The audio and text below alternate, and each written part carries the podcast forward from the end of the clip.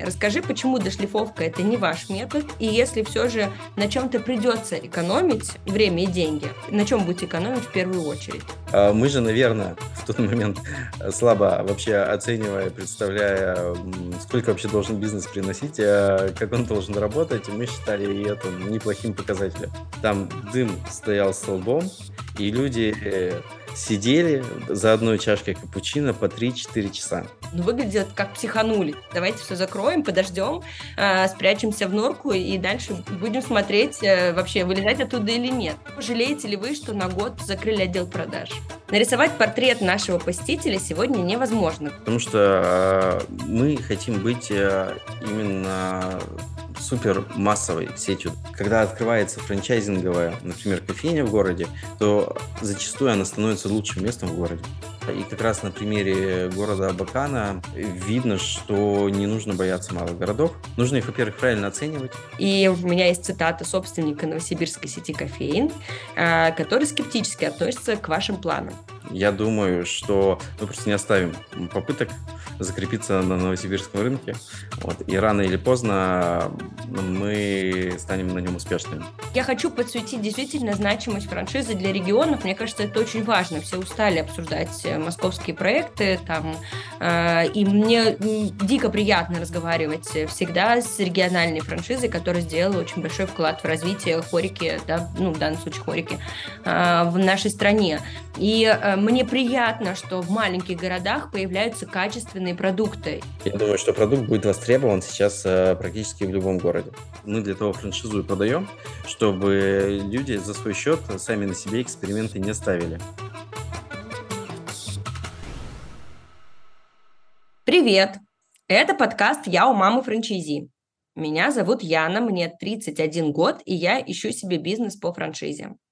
Для старта у меня есть миллион рублей на покупку бизнеса и этот подкаст, где я встречаюсь с представителями рынка франшиз и выясняю, что как устроено. А заодно прошу поделиться секретами, как становиться хорошими предпринимателями. Мы в третьем сезоне нашего подкаста, и он будет про съедобные франшизы, все тех, в которых есть напитки и еда. Давайте знакомиться с гостем сегодняшнего выпуска. На связи Красноярск. Основатель сети кофеин Greenhouse Егор Тахтобин. Первая точка открылась друзьями-одноклассниками в родном Красноярске на свои кровные 250 тысяч рублей в 2012 году. А уже через пару лет в Абакане появился первый франчайзи-партнер. Сейчас сеть насчитывает 63 франчайзинговые кофейни в 12 городах. Из них две личные точки основателей, а остальные управляются партнерами. Причем примерно половина партнеров открыли более двух кофеин. Бизнес появился у ребят-одноклассников как мечта – не работать в найме и открыть что-то свое. Причем для старта одному из ребят пришлось вернуться из, из Москвы в Красноярск. Егор, привет! Привет! Скажи, пожалуйста, почему решили строить в Красноярске, а не ехать покорять Москву, раз была такая возможность? Дома и стены помогают? А, ну смотри, на самом деле Красноярск был для нас, а, для двух из основателей, а, не родным городом. Вот, то есть э, я там заканчивал университет, учился в аспирантуре, и поэтому выбрали Красноярск э, как легкую стартовую точку, наверное, так тот момент мы так это не осознавали и вообще на самом деле не выбирали какой-то другой город, э, выбрали то, где сами находились. А на самом деле сейчас у нас уже 66 действующих кофеин. Вот э, с того момента, как мы информацию подавали, еще немножечко успели открыть. Мне всегда это особенно приятно осознавать, что за такой короткий промежуток времени подготовки интервью сеть расширилась, и я вас с этим, конечно, поздравляю. Какой последний запуск был? Где вы, где вы открылись? А, последний а, запуск у нас э, в Новосибирске произошел. Для нас это интересный рынок, э, новый опыт, э, так как казалось бы, что от Красноярска это а, близкий город, такой же крупный и еще крупнее, чем Красноярск. Это на самом деле третий рынок в России, третий по населению город. Он супер конкурентный, и вот поэтому для нас это вдвойне интересно, как сеть будет там себя чувствовать. Егор, ну раз ты просто с места в карьер, я, у меня готов целый блок вопросов по Новосибирску. Greenhouse – это сеть, э, которая действительно, можно сказать, сибирский бренд, да, то есть бренд из Сибири, который а, пришел в другие уже регионы. Мы вернемся тоже к этому чуть позже, если будет время. Поговорим о том, почему не получилось в Москве, какие города сейчас еще идет активная экспансия. Но действительно, самым ярким событием сети после этой осени, да, события, это полнейшая попытка захватить рынок Новосибирска. А, давай об этом попробуем поговорить. 16 ноября в своих соцсетях ты написал, что планируешь в ближайшие два года открыть в Новосибирске 30 кофеин. Но не все так позитивно думают, как думаете вы. И у меня есть цитата собственника новосибирской сети кофеин, а, который скептически относится к вашим планам. Новосибирский кофейный рынок, говорит э, ваш э, конкурент из Новосибирска, э, постоянно притягивает предпринимателей, которые говорят об амбициозных планах открыть десятки точек, невзирая на жесточайшую конкуренцию. Как только стала закрывать точки новосибирская сеть Travelers Coffee, на горизонте тут же возникла Prime Time Coffee, у которой на пике было в Новосибирске более 30 точек, и сверхамбициозные планы по дальнейшему развитию. Как только Prime, Prime Time Coffee оказался в кризисе и начал закрывать двери, возник громкий проект Yellow Door. Там и все еще не маякутник, где Гринхаус, с планами открыть 10-15 заведений в Новосибе и выйти на федеральный уровень. Однако проект не продержался и года. Как только с рынка стал уходить Yellow Door, мы тут же слышим амбициозные заявления Greenhouse по запуску в Новосибирске 30 кофеин. Складывается ощущение, что этот процесс будет продолжаться бесконечно, говорит ваш конкурент.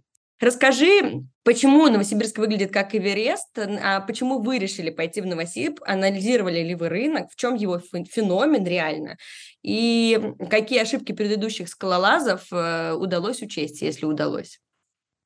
Смотри, э, окей, э, прикольно на самом деле. Э, ну, во-первых, надо не забывать, что сеть у нас а, выросла тоже не на самом простом рынке. А, Красноярск, а, наверное, гастрономическая такая столица Сибири. У нас в городе как минимум, наверное, три или четыре ресторана, которые входят в топ-10 ресторанов России. Вот, поэтому мы изначально на нашем рынке довольно-таки высокий уровень конкуренции, а, в том числе и на кофейном, и в том числе со стороны тех же самых новосибирцев, потому что они на нашем рынке тоже присутствуют. Э, если же говорить, почему мы так амбициозно смотрим а, на этот рынок, и почему а, я считаю, что мы вообще достигнем там успеха, почему именно у нас это получится. Во-первых, оба тех конкурента бывших, которых э, ты обозначила в этом интервью, наш коллега обозначил в этом интервью, для них это были а, первые попытки а, работы на кофейном рынке. Uh-huh. Не только в Новосибирске, но и в целом на кофейном рынке. Что Yellow, что... Prime Time. Что Prime Time, да. Это изначально были новички в этой индустрии. То есть мы же кофейни открываем с 2012 года, и мы открываем только кофейни. И э, что еще интересно, что за 11 лет э, сеть переживала разные этапы развития, в том числе мы пережили несколько кризисов, успешно там коронавирус пережили, успешно э, справились э, с февральской ситуацией, когда у нас курс доллара э, улетал довольно-таки высоко, а для кофеин э, это интересно, потому что кофе в России не растет и закупаются только за доллары на новосибирском рынке, я думаю, что даже если мы где-то ошибемся в своих оценках, то мы довольно-таки гибкая компания, пересмотрим свой подход к этому рынку угу. а, и найдем тот формат, в котором нам будет удобно работать и выгодно. Круто, что вы действительно выходите на него с такой, ну, доброй экспериментальной позиции. Давайте попробуем, да, и будем подстраиваться. Потому что когда жесткие стандарты заходят в какой-то рынок, они часто, конечно, бьются в какую-нибудь, в какие-нибудь ворота, так или иначе. А здесь есть возможность все-таки обойти так из заднего двора, да, и через забор перелезть. Больше шансов. Ну, на самом деле, э, внутри нашей сети стандарты работы тоже весьма жесткие. За 11 лет они сформировались довольно-таки хорошо, но мы как бы адекватны и понимаем, что если где-то это не работает, то просто надо это менять вот, делать либо продукт лучше, либо сервис лучше. Поэтому я думаю, что мы просто не оставим попыток закрепиться на новосибирском рынке. Вот, и рано или поздно мы станем на нем успешными. Плюс тому, в текущей оценке рынка а, я не вижу конкурентов в нашем формате. То есть, безусловно, в Новосибирске много кофеин, хороший кофеин, э, но нет предприятий, тех, кто конкретно занимал бы нашу же нишу. Угу. Тогда давай чуть-чуть поговорим о вашей нише. Э, прежде чем задам этот вопрос, хочу шаг назад сделать э, в сторону долларов и кофе. Интересно, ну, что вы сделали? То есть нужно было же выбрать какую-то позицию, повышать цены, менять поставщика, э, сохранять цены, с, там, чтобы удержать клиента, но при этом идти в какое-то там понижение своей прибыли. Как вот этот происходил выбор? Я знаю, что еще один кейс был э, в, в начале 2022 года. Вы закрыли отдел продаж а, на год, да, несмотря на это вы продолжали продавать да. франшизы, но я так понимаю, это был такой ну, выглядит, по крайней мере, прокомментирую, как это на самом деле было, но выглядит как психанули, типа, блин, да ничего не будет, ужас какой-то, давайте все закроем, подождем, э, спрячемся в норку и дальше будем смотреть, э, вообще вылезать оттуда или нет. Вот расскажи про кофе, про доллар и про то, жалеете ли вы, что на год закрыли отдел продаж. А, хорошо. Давай начнем про высокий курс доллара и как мы с этим работали. А, это, опять же, наша высокая адаптивность. Мы на самом деле использовали сразу все инструменты. Мы одновременно и повысили цены, а, и временно, примерно на несколько месяцев, около трех месяцев, а, мы пересмотрели технологические карты, э, чтобы оставаться в экономике в нужной. И в целом как бы прибыльность все сохранили. Хотя повышение цены на кофе было порядка 40, наверное, процентов. Что касается закрытия отдела продаж, здесь э, очень простая позиция у компании была, а отдел продаж э, как бы точно кормится исключительно с открытия новых франшиз так как я не хотел а, людей держать в подвешенном состоянии, в первую очередь отдела продаж, э, это было честно, сказать им, что, ребята, давайте мы лучше вот сейчас а, остановимся, потому что ни вы, ни мы не понимаем, как дальше будет ситуация развиваться. Это лучше, чем а, я, условно, вас там в худшем сценарии, да, возможном, который мог бы быть, продержу там вас полгода, а потом скажу, что вам нечем платить зарплату. Вот. Ну, да. а, такой вариант э, тоже может быть, но он откровенно такой слабый, с моей точки зрения, как со стороны руководителя. То есть ты им обещаешь то, что не можешь обеспечить, это не от тебя сейчас зависит. И мы с Ропом поговорили, с руководителем отдела продаж, э, как э, в этой ситуации быть. Он откровенно сказал, что вот э, все эти сделки просто встали на паузу. Даже те, которые уже были в моменте подписания, вот партнеры сказали, что мы опасаемся я услышала от тебя, что в Новосибирске нет сейчас предложения с таким э, УТП, да, с которым вы выходите на рынок Новосибирска. Давай отмотаем к началу, э, ну, может быть, не началу, а к середину становления Гринхаус в Красноярске и вообще в России. И у меня есть э, цитата твоего бизнес-партнера Артема. «Нарисовать портрет нашего посетителя сегодня невозможно», говорит он. «Я бы даже сказал, что это была бы наша ошибка пытаться определить целевую аудиторию. Возможно, эта задача актуальна для производителей каких-то товаров, но точно не для кофейни.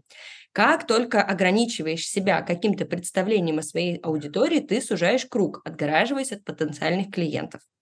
А, я считаю, что без определения УТП компании да, и без определения целевой аудитории очень трудно сделать маркетинговое позиционирование, и есть риск, что ваша целевая аудитория просто вас не услышит, потому что вы будете разговаривать на каком-то другом языке, а не ее, и будете использовать более широкие каналы для продвижения, а значит тратить больше денег на продвижение, потому что гораздо выгоднее точечно да, бить свою целевую аудиторию, чем, грубо говоря, там а, рекламировать э, на более широких каналах, которые объективно стоит дороже. Расскажи, пожалуйста, актуальна ли эта цитата Артема на сегодняшний день, и кто все-таки ваша целевая аудитория и ваша УТП, и почему? Смотри, а, она все еще актуальна, а, действительно так. Здесь скорее нужно понимать позиционирование и стратегию развития компании на рынке, куда мы целимся и куда мы идем. Сейчас вообще, э, то есть рынок кофеин в России относительно сформировавшийся, но не консолидированный. То есть, э, безусловно, в каждом городе уже есть какое-то предложение по предприятиям, которые продают кофе в том или ином виде, начиная от супермаркетов, заканчивая там какими-нибудь э, чемпионами бариста. Вот. А, но это все зачастую локальные игроки.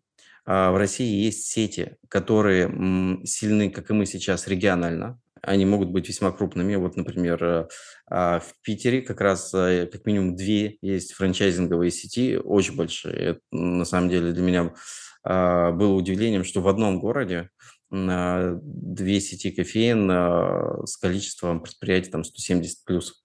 Вот. Но при этом они также не сильно успешны за пределами своего региона. Как раз э, наша цель – консолидировать этот рынок, создать один большой и сильный бренд э, на рынке России. И когда мы говорим о рынке России, э, то мы хотим быть э, доступным брендом, э, не дешевым, но понятным и доступным для большинства посетителей, для большинства тех, кто вообще готов потреблять этот продукт. То есть это продукт э, с хорошим качеством, э, с приемлемой э, ценовой политикой и максимально доступным предложением. Что это значит? Что как раз наша стратегия быть как можно ближе к клиенту как можно ближе к нашим гостям, и поэтому, когда мы говорим о таком городе, например, как Новосибирск, то при населении там полтора миллиона человек для нас важно максимально широкое покрытие, и именно тогда а, мы себя хорошо чувствуем, именно тогда мы хорошо работаем. То есть, когда бренд э, набирает некоторую силу, когда лояльность гостей максимально вырастает, и когда они, самое главное, могут легко до нас дойти и получить наш продукт. Вот.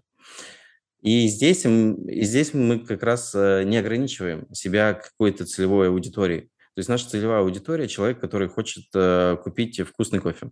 Вот наша целевая аудитория, в первую очередь. То есть не целевая аудитория, которая хочет максимально его дешево получить, не целевая аудитория, а, которой, наоборот, а, важно получить сверх какую-то экспертность, а, а именно тот, кому важна скорость, качество и вкус напитка. Мгм. Потому что мы хотим быть именно супер массовой сетью. Ты упомянул, что есть петербургские крупные сети, которым трудно выходить на другие рынки. Я с тобой в этом полностью согласна. Расскажи, вы пытались выйти тоже на крупный рынок Москвы и не получилось, закрылся, закрылась кофейня. А в чем была история, почему так случается. Вообще, мне кажется, это абсолютно нормальная история, пробовать и закрывать, открывать заново, снова пробовать. А, но вот в том конкретной ситуации, что пошло не так? А, в той конкретной ситуации, во-первых, э, стратегия была изначально выбрана правильная. Мы решили, что мы не хотим идти э, в Москву изначально в центральной локации, mm-hmm. что мы будем хорошо работать в какой-то конкретной локации, например, в каком-нибудь отдельно взятом ЖК. Так мы и открылись.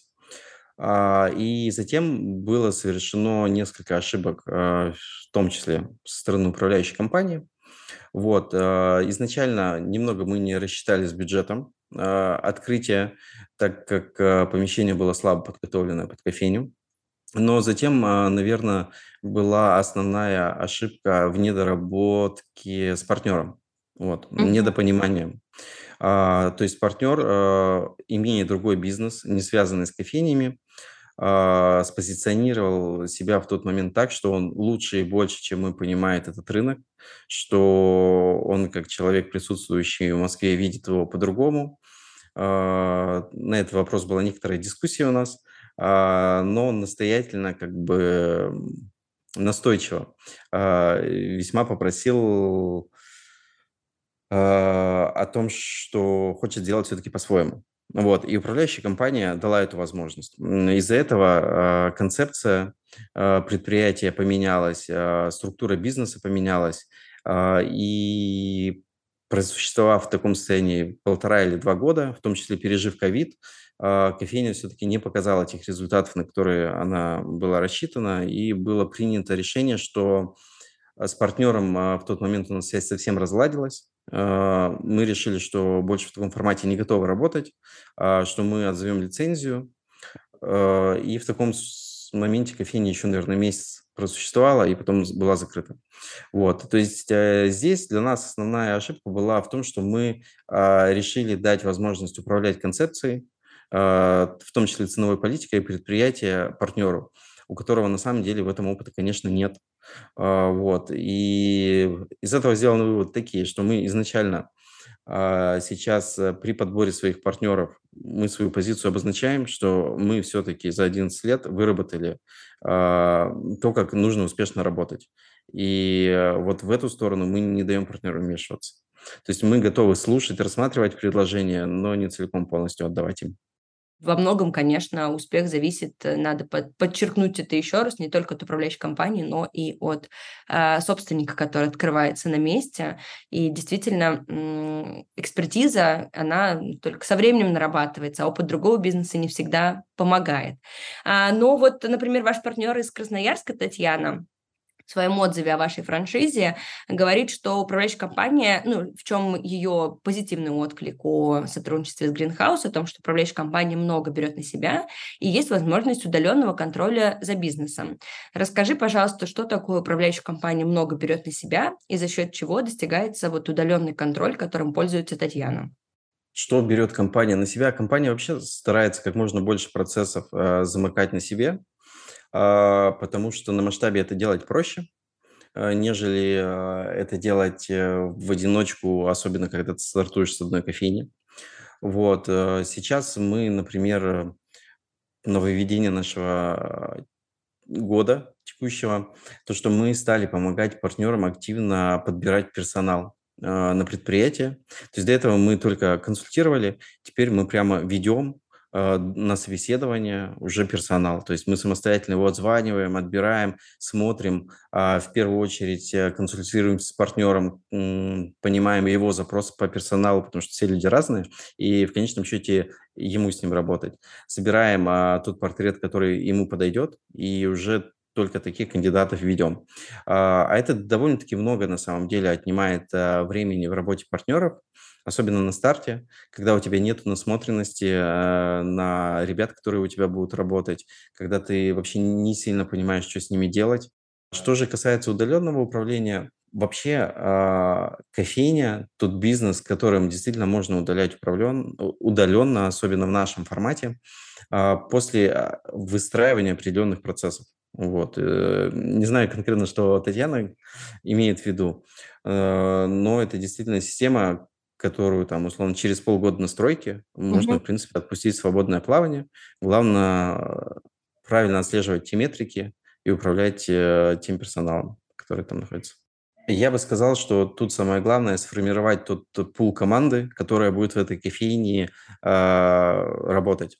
Вот. И здесь э, ключевая точка – это, наверное, управляющий э, кофейни, Мгм. с которым собственник э, должен найти э, правильное взаимодействие, вот, и выставить ему правильные метрики, по которым будет э, это предприятие работать. Давай э, еще немножко поговорим о том, э, как устроено ваше взаимодействие на рынке кофе и на рынке хорики вообще, и в Красноярске в частности. А, город Прима, такое издание, а, предложил тебе собрать однажды красноярские бренды, которые можно похвалить. И ты уже их сегодня тоже упоминал, не могу пройти мимо. Это большая тройка так ты ее назвал, который задает уровень гастрономии э, в Красноярске. Болливуд Family, 075 Group, Беллини. И среди все-таки кофеин ты тоже выделил несколько игроков. Это Академия кофе, один из лучших в плане сервиса и работы с гостями и отношений к командообразованию, так их ты охарактеризовал. И есть еще Скуратов, относительно сибиряков тоже большие, но их подход и их продукт мне не близок и непонятен. А что непонятно, Егор, что не так? Нет, на самом деле продукт мне как раз а, понятен целиком, но просто стратегия развития их компании э, как раз кардинально отличается а, от нашей. Угу. Они как раз а, строят условно кофейни а, для избранных, но в сетевом формате, скажем так. Я бы это так охарактеризовал. Вот. Э, но так как мы собираемся построить очень большую сеть, а, и для нас интересен рынок России в целом, а, не только города-миллионники. Я такие концепции очень себе сложно представляю, как они будут адаптироваться, а, а я думаю, что никак. Например, на малых городах 100 тысяч, 150 тысяч. Вот. И я думаю, что им этот рынок в целом не интересен, вот, э, но интересен зато нам. Да. Э, слушайте, но я вообще, если честно, не очень понимаю, как устроена вот кофейня в малых городах. Ну, наверное, просто у меня нет такого потребительского опыта, и мне кажется, что это вообще довольно сложно. Но по опыту вот э, вас, по то, что я вижу, а, и э, других а, общепит-систем, там, в частности, стритфуд формата, да, то есть с едой, а, видно, как маленькие города прям хотят, прям хотят сетевых продуктов, хотят Стандартных э, качественных продуктов, которые входят из больших городов, и это очень здорово. Но возникает все-таки вопрос по объему, который эти маленькие города могут показать, а, чтобы это было выгодно. Давай вот об этом чуть-чуть.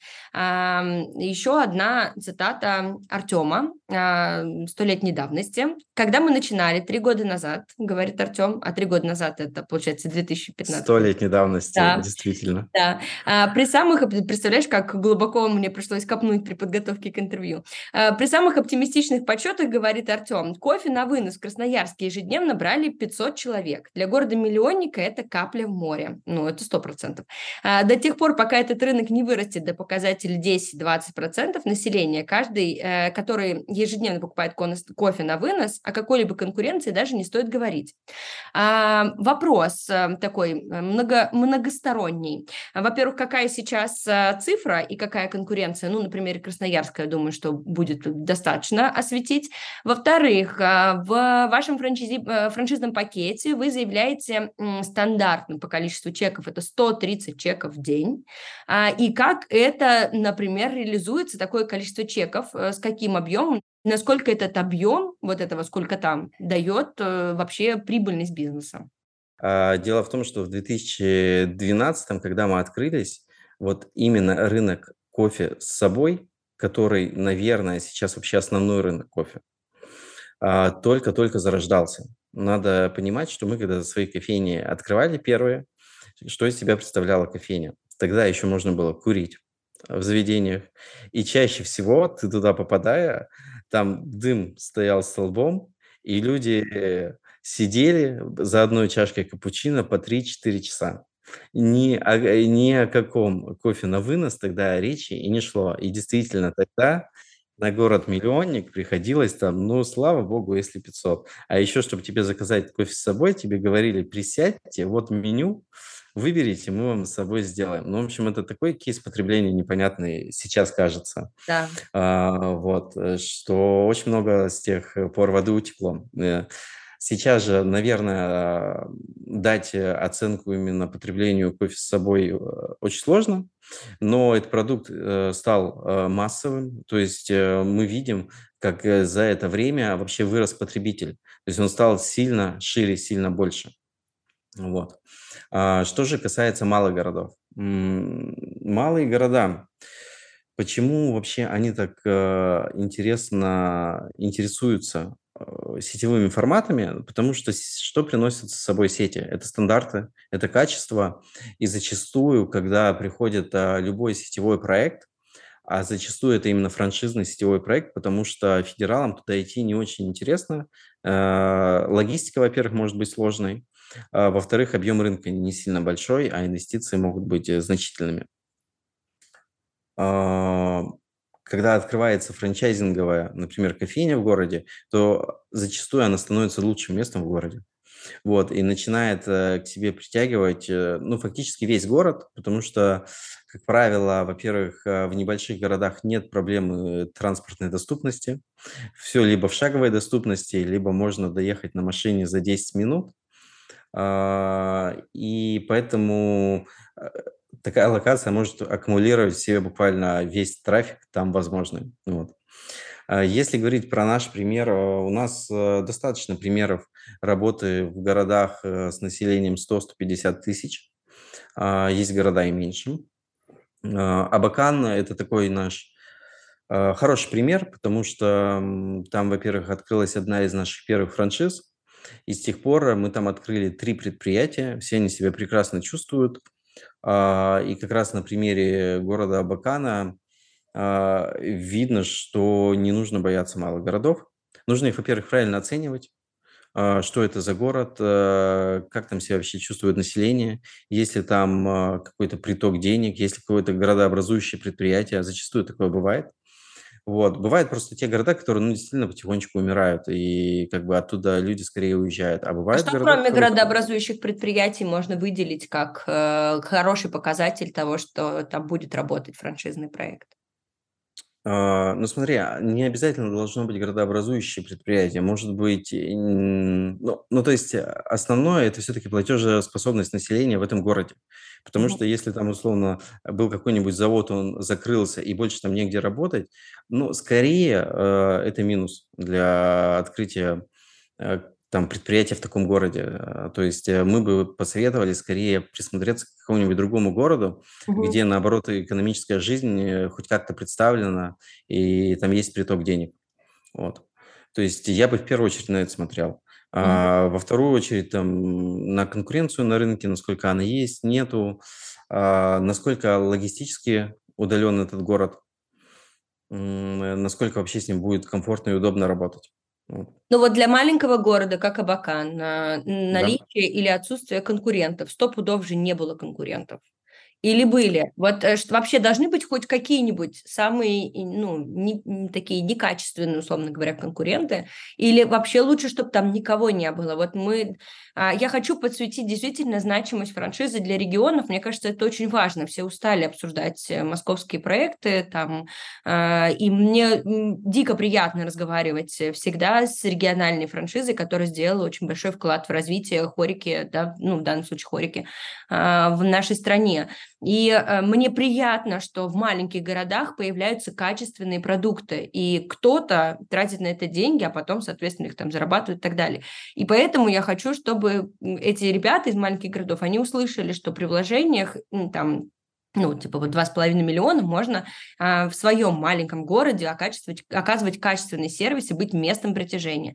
А, должны там вот на входе в идеале быть конкуренты или не быть конкуренты? Вот как на это лучше посмотреть?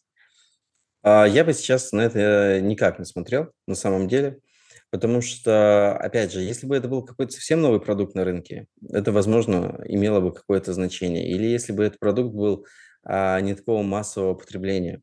Но с точки зрения именно кофе, то как раз, э, как я уже говорил, продукт прошел довольно-таки большую адаптацию.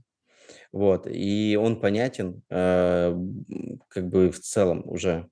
Поэтому, если там по какой-то причине до сих пор не случилось э, м, кофейни, то очевидно, что есть уже база тех людей, которые готовы были бы этот продукт там покупать. А, Плюс тому здесь э, наложилось то, что все-таки мы все теперь живем в большой глобальной деревне, в том плане, что социальные сети нам рассказывают о том, как люди живут, э, и какие продукты они потребляют там в больших городах, и все туда смотрят. Вот, и поэтому сейчас я вообще на это не стал ориентироваться. Мгм. Я думаю, что продукт будет востребован сейчас э, практически в любом городе. Ну, тогда один из э, заключительных вопросов, который у меня к тебе есть, а, и он снова на цитате Артема родился. Еще одна прекрасная цитата Артема. А, Вложения в точку, в первую точку, составили около 250 тысяч рублей, но потом пришлось сделать дополнительные инвестиции. Это стало для нас своего рода уроком. Если ты нарисовал себе картину того, как это должно выглядеть, лучше изыскать средства и изначально реализовывать все так, как задумывалось. Процесс дошлифовки отнимает много сил, времени и все заработанные деньги. А, Я слышала много противоположной точки зрения от предпринимателей, где ну и в том числе в бизнес-книгах, а, где позиция ставится так. Главное запуститься, а потом всякие моменты доделаешь. А, Мол, типа дошлифовка– это норма, особенно для первых проектов. Вы придерживаетесь другого мнения. Расскажи, почему дошлифовка– это не ваш метод, и если все же на чем-то придется экономить а, время и деньги, а у нас часто такое случается в стране, что вы будете, на чем будете экономить в первую очередь? Смотри, во-первых, э, опять же, да, цитата касается начала формирования рынка как такового, и тогда это было возможно сделать.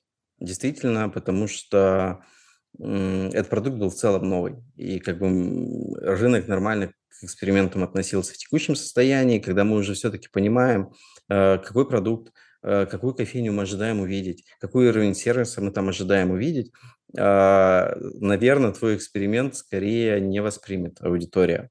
Мгм. Вот, потому что, ну, как бы в любом городе, где есть какой-то конкурент, который уже нормально кофейню построил, приходить к тебе, смотреть на то, что ты что-то не дожал, э, ну, очень странно, наверное. Ну, а какие ты шутки шлифовки имел в виду Артем, а, который вот, э, ну, типа, вот я э, себе их представила, например, там, в более дешевой мебели, допустим. Да, так и было. То есть э, мы изначально, смотри, то, когда мы и как мы начинали бизнес, э, на самом деле к нашей текущей франшизе практически никакого отношения не имеет, угу. потому что мы сильно выросли сами как компания, как продукт, эм, в том плане, как продукт кофейни.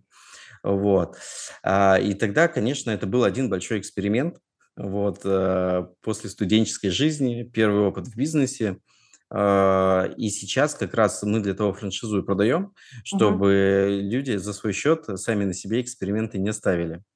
Вот. Классно. Наверное, в этом наша основная ценность и есть, что мы как бы готовы э, этот десятилетний путь передать и сказать, что вот сюда не ходи. Угу. вот тебе на самом деле вот так нужно поступать. Ну, на самом деле э, это подтверждается и тем, что вы гарантируете доходность, э, и даже на сайте написано, что вы вернете деньги, если в случае чего-то не так. Э, давай узнаем, сколько в договоре, ниже чего мы не падаем, указано во франшизе с гарантией. То есть какую гарантию вы гарантируете? А, угу. Смотри, мы сейчас гарантируем о том, что если кофейня а, не будет а, прибыльна там спустя определенный срок, это а, какой? что мы а, вот меня застало врасплох, я, к сожалению, сейчас э, не помню этих условий договора. Там, во-первых, смотри, нужно выполнить э, все требования управляющей компании и требования и рекомендации. То есть, как бы, э, можно сидеть, ничего не делать и сказать, что все очень плохо, как бы ничего мне не получилось, и вообще должно было само полететь. Но это потому и партнерский бизнес, что здесь мы передаем знания, угу. а партнеры их реализуют собственными руками с нашей поддержкой. А, вот. Поэтому одним из ключевых пунктов это все-таки следование стандартам компании, их выполнение э, и соблюдение тех рекомендаций, в том числе, там, например, маркетинговых активностей и все остальное, что мы даем. Если действительно мы видим, что не случается успеха, что все идет не по плану, не так, как мы рассчитывали, то мы готовы выкупить это оборудование у партнера и хотя бы на этом э, его риски уменьшить. Угу, хорошо. Ну, я думаю, что если э, какие-то цифры не прозвучали, это не критично, можно легко их уточнить э, в управляющей компании. Да. Все, все с большим удовольствием подскажут все цифры. Можно писать комментарии в наших э, социальных сетях нашего подкаста. Они называются «Йомом франчайзи» в Телеграме, и в запрещенной сети. И мы сами лично с удовольствием передадим вопросы основателям и управленцам Greenhouse. Об ошибках, э, которые вы совершили в бизнесе и о том, как их не надо совершать. Э, так ты ответил на вопрос, когда я тебя попросила при знакомстве рассказать, а, о чем бы ты прочитал лекцию для студентов. А, и я хочу попросить тебя рассказать, ну, не о всех ошибках, естественно, а какую-нибудь глобальную историю провалов, для того, чтобы тебе было проще от чего-то оттолкнуться, приготовила для тебя несколько тем, а, вернее, несколько начал для выступления. Я тебе их сейчас прочитаю. Ты можешь выбрать одно из них, которое тебе больше откликнется. Итак, у меня вот есть четыре темы на четыре начала. История предпринимателя, которая могла произойти только в России. А, значит, э, вы рассказывали, что у вас... Вторая тема. Вы рассказывали, что у вас было 365 шансов закрыться в первый год, а, и вы сами стояли за баром, плыли против течения, а, и вот можно рассказать об одной из этих 356 историй и причин для закрытия, которой не случилось. Тема номер три. Вы были два раза на грани закрытия. Почему так произошло в один из этих разов? И четвертая тема. Мало кто в эту историю верит, но тем не менее она была в действительности.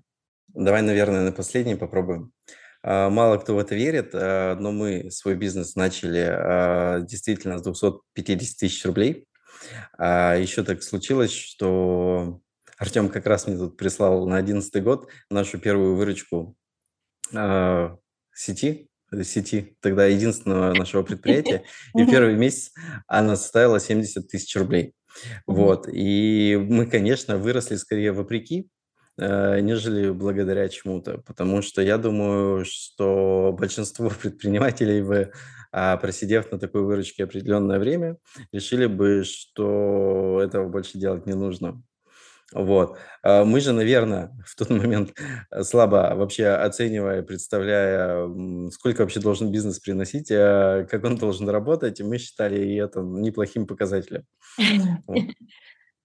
Но я думаю, что э, именно на таких историях вообще и строятся какие-то глобальные компании, как, когда кто-то во что-то верит, да, и кто-то что-то хочет тестировать и является таким смелым, и эта смелость иногда на грани а, уже безумия становится, но тем не менее именно а, там рождаются какие-то инсайты, какие-то идеи по поводу того, как а, можно все ну, улучшить, систематизировать, э, сэкономить на, там, купив доширак э, и, ну, условно говоря, да, для того, чтобы снова вложиться в какое-то оборудование там или, не знаю, какие-то там инструменты для бизнеса.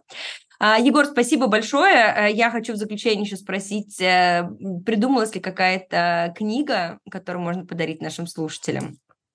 А, да, я думаю, что это как раз э, книга о том, как извлекать правильные уроки из сделанных ошибок. Э, книга называется «Принцип черного ящика». Mm. Вот. Э, я бы хотел, наверное, ее подарить расскажу слушателям, как сделать так, чтобы книгу а, про черный ящик можно было получить.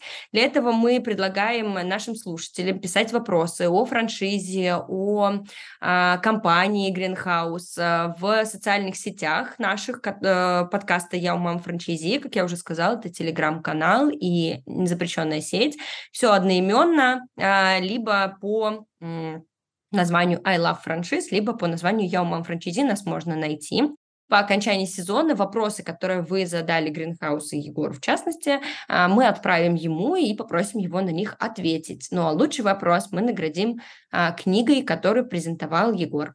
А, и также можно писать комментарии в аудиоплатформах, где доступны комментарии, это тоже приветствуется. И на Яндекс.Дзене, где мы выкладываем текстовую версию нашего подкаста. Ну вот, в общем-то, из основного это все. Егор, спасибо огромное за интервью, спасибо за честность э, и за э, то, что даже вопросы с подковырками были от, раскрыты и э, так позитивно и открыто э, оглашены и прокомментированы.